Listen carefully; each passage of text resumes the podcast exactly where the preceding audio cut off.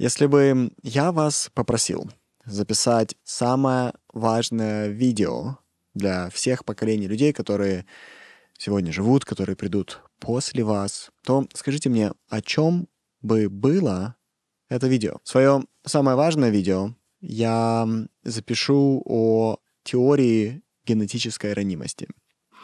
Эти три слова, они звучат страшно, но на самом деле объясняются очень просто — каждом из нас есть гены, которые предрасполагают нас к определенному поведению. Если интересно об этом узнать больше, то очень рекомендую посмотреть мое видео о том, как видеть людей насквозь.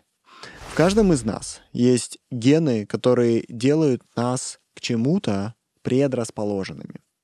И во многих из нас есть гены, которые делают нас ранимыми к окружающей среде. Особенно в том случае, когда эта предрасположенность может на нас действовать разрушительно. Вопрос к вам. Напишите мне, что с вами происходит, когда вы пьете алкоголь. Вот какие чувства он у вас вызывает. И я знаю, что есть процент людей, которые впервые, попробовав алкоголь, испытали ощущение, как будто они выпили какой-то эликсир жизни. Им нравится как вкус алкоголя, так и то, что с ними происходит под действием алкоголя. Лично для меня алкоголь неприятен, как на вкус, так и, в принципе, его эффект. И это не связано с моим воспитанием или чем-то еще, я просто таким родился. И если вы тот человек, которому нравится вкус алкоголя, то это означает, что ваша биология вас предрасполагает, скорее всего, к этому. А если к этому еще добавить парочку генов, которые отвечают за сниженный эмоциональный контроль, и у некоторых из нас эти гены есть, то вас можно назвать человеком предрасположенным к алкоголизму или ранимым по отношению к алкоголю. Да, то есть вот две категории. Нравится вкус, нравится эффект, плюс контроль над эмоциональной регуляцией, контроль над поведением или отсутствие его, да, вместе делают тебя предрасположенным к алкоголю. И это генетически. И вот что получается. Если вы изначально родились ранимыми и к тому же в семье алкоголиков, предлагавшим вам выпивку с самого детства, или вы, насмотревшись на своих родителей, поняли, что свои проблемы можно и даже нужно решать именно так, то окружающая среда вместе с вашей ранимостью приводит вас к тому, что вы сами станете алкоголиком или стали алкоголиком. Когда я вижу клиента, и клиент со мной работает, чтобы освободиться от зависимости, я знаю, что это никогда не вина клиента. Чаще всего это гены плюс обстоятельства. Теория генетической ранимости рассказывает о том, как создать среду, в которой ранимость не находит отражения если опираться на эту теорию, то лучший способ спра- справляться с предрасположенностью к алкоголю — это жить в стране, где он запрещен. И хочу эту идею дополнительно объяснить на примере истории Сидхартхи Гаутамы, да, или Будды в простонародье. Будда родился в семье аристократа, и э, его отец, чтобы ребенок вырос сильным, решил оградить его от страданий, которые были вокруг, чтобы не травмировали, потому что ребенок впечатлительный. Да, и таким образом до условно 30 лет Сидхартха видит только богатство, комфорт, получает хорошее образование, имеет доступ к любым удовольствиям того времени. То есть отец сыну создал то, что мы называем тепличными условиями. Да? И в итоге Будда в 29 лет оставляет свое небольшое княжество и становится странником. Те, кто изучал психологию поверхностно, сказали бы сейчас, что тепличные условия — это однозначное зло. Но что это значит для нас, когда мы уже понимаем кое-что о генетической ранимости? Основная идея генетической ранимости в том, что человек со слабыми генами должен быть выращен в условиях, где этим генам не дают полноценно развиться. Именно генам, которые предрасполагают, делают тебя ранимым к чему-то из окружающей среды. Например, мы знаем, что высокотревожные люди обязаны своей тревожности как генам, так и окружению. И что мы пытаемся сделать с тревожными детьми, если хотим, чтобы они выросли сильными, здоровыми, развитыми, спокойными, то мы стараемся их воспитывать в условиях стабильности и спокойствия. И это на самом деле верный подход, потому что намного легче вырастить здорового ребенка, сильного ребенка, чем починить взрослого человека.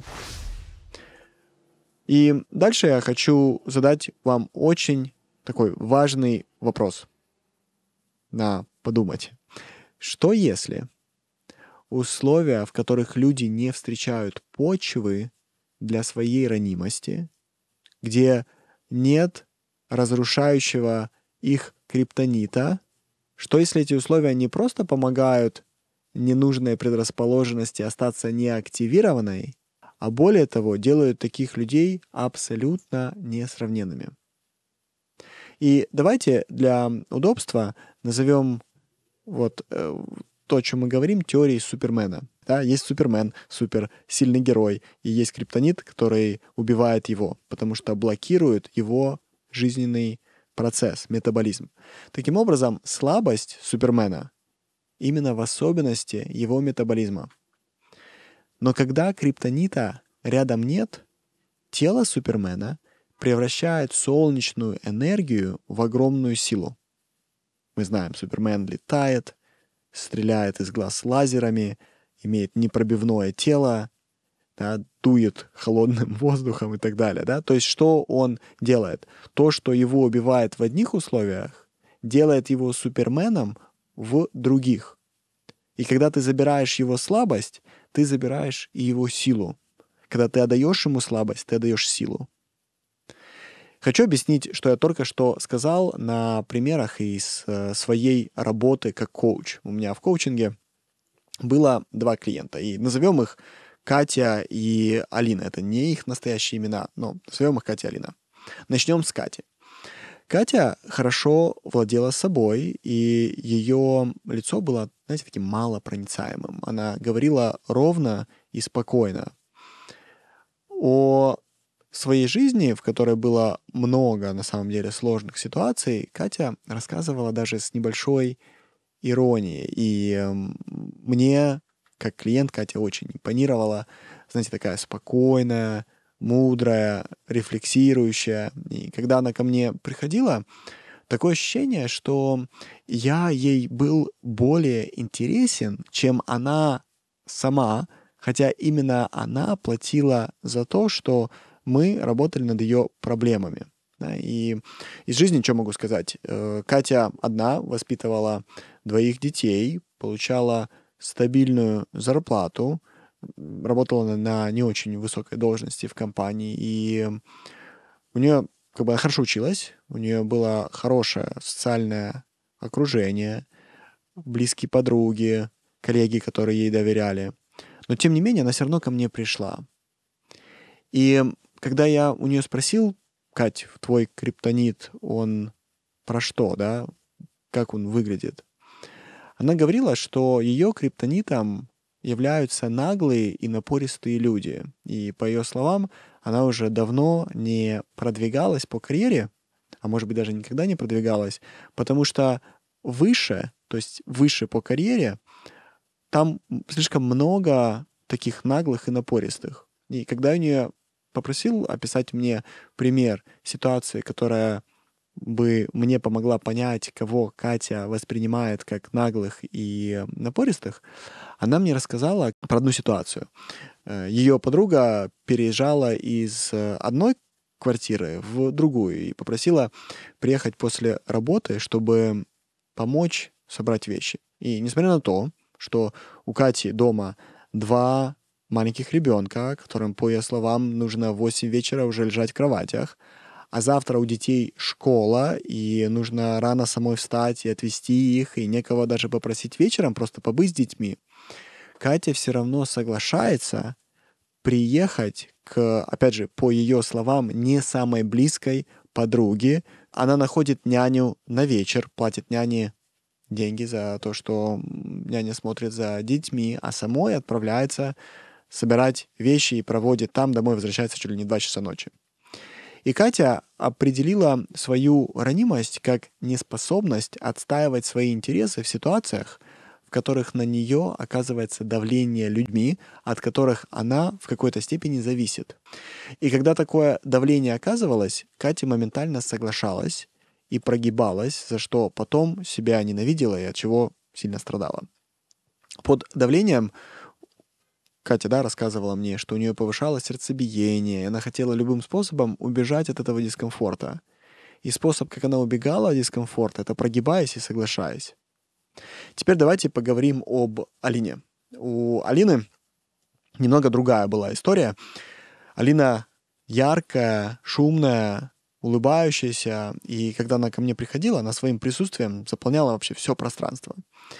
И у Алины было ноль интереса ко мне, кроме тех случаев, когда я ей рассказывал о ней же самой.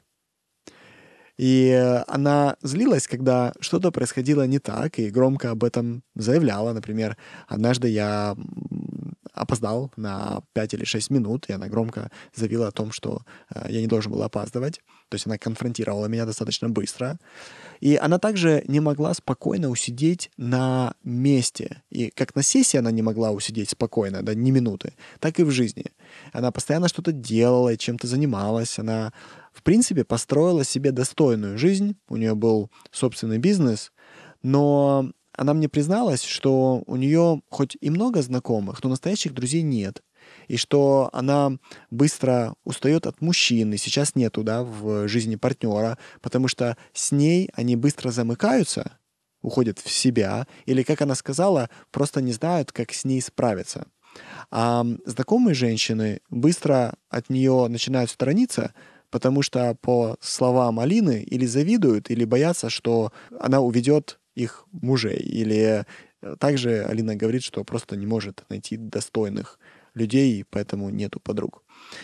И позже Алина также мне сказала, что ее криптонит в том, что когда ее одолевают эмоции, она перестает себя контролировать.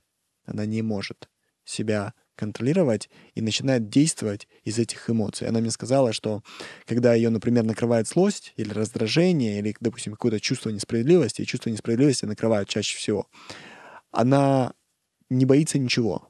Она не боится сказать все, что думает, кому угодно, и не переживает, что эти люди могут, как результат, навсегда ее покинуть после этих слов. Она не сдается, и э, она не будет прогибаться, даже если на нее кричат, она будет в ответ кричать, да. И независимо от того, ругается она или любит, Алина говорит, что человек напротив испытает это по полной. И в итоге люди, судя по всему, предпочитают более поверхностное общение с ней. И вот, друзья, что я знаю. Если есть криптонит, то стоит мне его убрать, как у человека появляется сила. Главное — видеть ранимость и создать временные условия, в которых ранимость не встречает обстоятельства, и смотреть, как проявляется сила. Так, в случае Кати, нам нужно было научиться расставлять границы и приобрести ассертивность в коммуникации, в поведении. И как только Катя начала это делать, я стал наблюдать, как проявляется ее врожденная сила. Ее сила была в сумасшедшем заразительном оптимизме и сверхфокусе на мелких деталях. В итоге что случилось? Катя переквалифицировалась на косметолога или в косметолога, не знаю, как правильно сказать. И ее практика теперь забита на месяцы вперед. Она работает, с одной стороны, очень нежно и заботливо, а с другой стороны, работает сверхточно. Она знает, как поддержать человека, как наполнить человека хорошим настроением и также знает, как работать идеально профессионально. И из-за того, что она такая спокойная, рефлексирующая, с ней людям легко расслабляться, и ее клиенты обожают. Вокруг нее постоянно крутится много людей, и сегодня она зарабатывает очень прилично. Она зарабатывает так, как никогда до этого. С Алиной история была сложнее. Алина не просто переставала думать, когда ее накрывали эмоции, она также искала эти ситуации намеренно. Она искала в жизни больше драмы, чтобы эти эмоции чувствовать. И хоть мы с Алиной об этом говорили тысячу раз, и я ее учил навыкам регуляции, я учил ее держать осознанность. Ей это не сильно помогало, потому что ей нравилась драма. Она хотела в драму попадать. Она мне как-то сказала, что только в таких ситуациях она по-настоящему чувствует себя живой. И когда она это сказала, у меня загорелась в голове лампочка. Понимаете, есть причина, почему мы разные. Мы выжили как цивилизация благодаря тому, что хоть фундаментально все люди одинаковые, наше поведение отличается, и наши темпераменты отличаются. Если бы все были спокойными и кроткими, как Катя, то мы бы не рискнули исследовать всю Землю и соседние планеты. А если бы все были такие, как Алина, то мы бы быстро исчезли с лица Земли от ранних смертей в силу больших рисков, которые мы ищем. Но каждому есть на нашей планете место. И стоит только убрать криптонит, как ранимость превращается в сверхсилу. Возвращаясь к Алине, я попросил ее об одолжении. Есть один женский приют для женщин, убежавших от насилия, где давно просили моей помощи, но у меня не было никак времени э, эту помощь им оказать и уделить свое личное время для них. И я спросил у Алины, сможет ли она уделить вместо меня один вечер и немного ночи дежурству в этом приюте для женщин. И Алина сначала не хотела, но в итоге я ее убедил, и она согласилась. И после того, как она прошла все нужные проверки, сделала все документы, приют допустил ее к дежурству. Когда она ко мне пришла после дежурства, она начала со слов, что всю ночь после дежурства она прорыдала, а потом весь день еще спала. И потом она сказала, что это был лучший день в ее жизни. Я спросил, почему, и она ответила, что никогда не испытывала такого эмоционального подъема и желания помочь другим. Она также мне сказала, что пока работала, с одной стороны, у нее и шумело в ушах от интенсивности эмоций и страданий, которые она через себя пропускала, а с другой никогда не испытывала она такой ясности и ощущения течения времени, что буквально ты время можешь трогать руками. Смотрите, дело в том, что тело Алины построена как тело воина. Она становится с собой только в условиях сильного стресса. Она плохо приспособлена, чтобы жить в спокойствии и рефлексии таких людей, как Катя. Она, наоборот, создана, чтобы действовать. Она должна быть на передовой жизни. Она должна летать по всему миру, помогать в кризисных ситуациях, вести, вводить себя в кризисные ситуации. И ей нужно быть в постоянном движении. И когда она это получает сполна, тогда приходит ее спокойствие. Это спокойствие наполняет между ее подвигами. И сегодня Алина на виду, особенно в местах, где людям тяжело. У нее появилась семья, которая принимает ее образ жизни, и у нее есть по-настоящему теперь близкие друзья. Если вы хорошо знаете свою зону ранимости, то хочу вам сказать, что по моему опыту это не дверь в ваш собственный ад, а дверь к вашему личному могуществу. И как интересно, что важные вещи в жизни, они перевернуты, правда? Ребят, если вы хотите, чтобы вам помогли найти свою силу, постучитесь к нам в школу жизни. Ну что ж, на этом все. До следующего эпизода. Друзья, пока.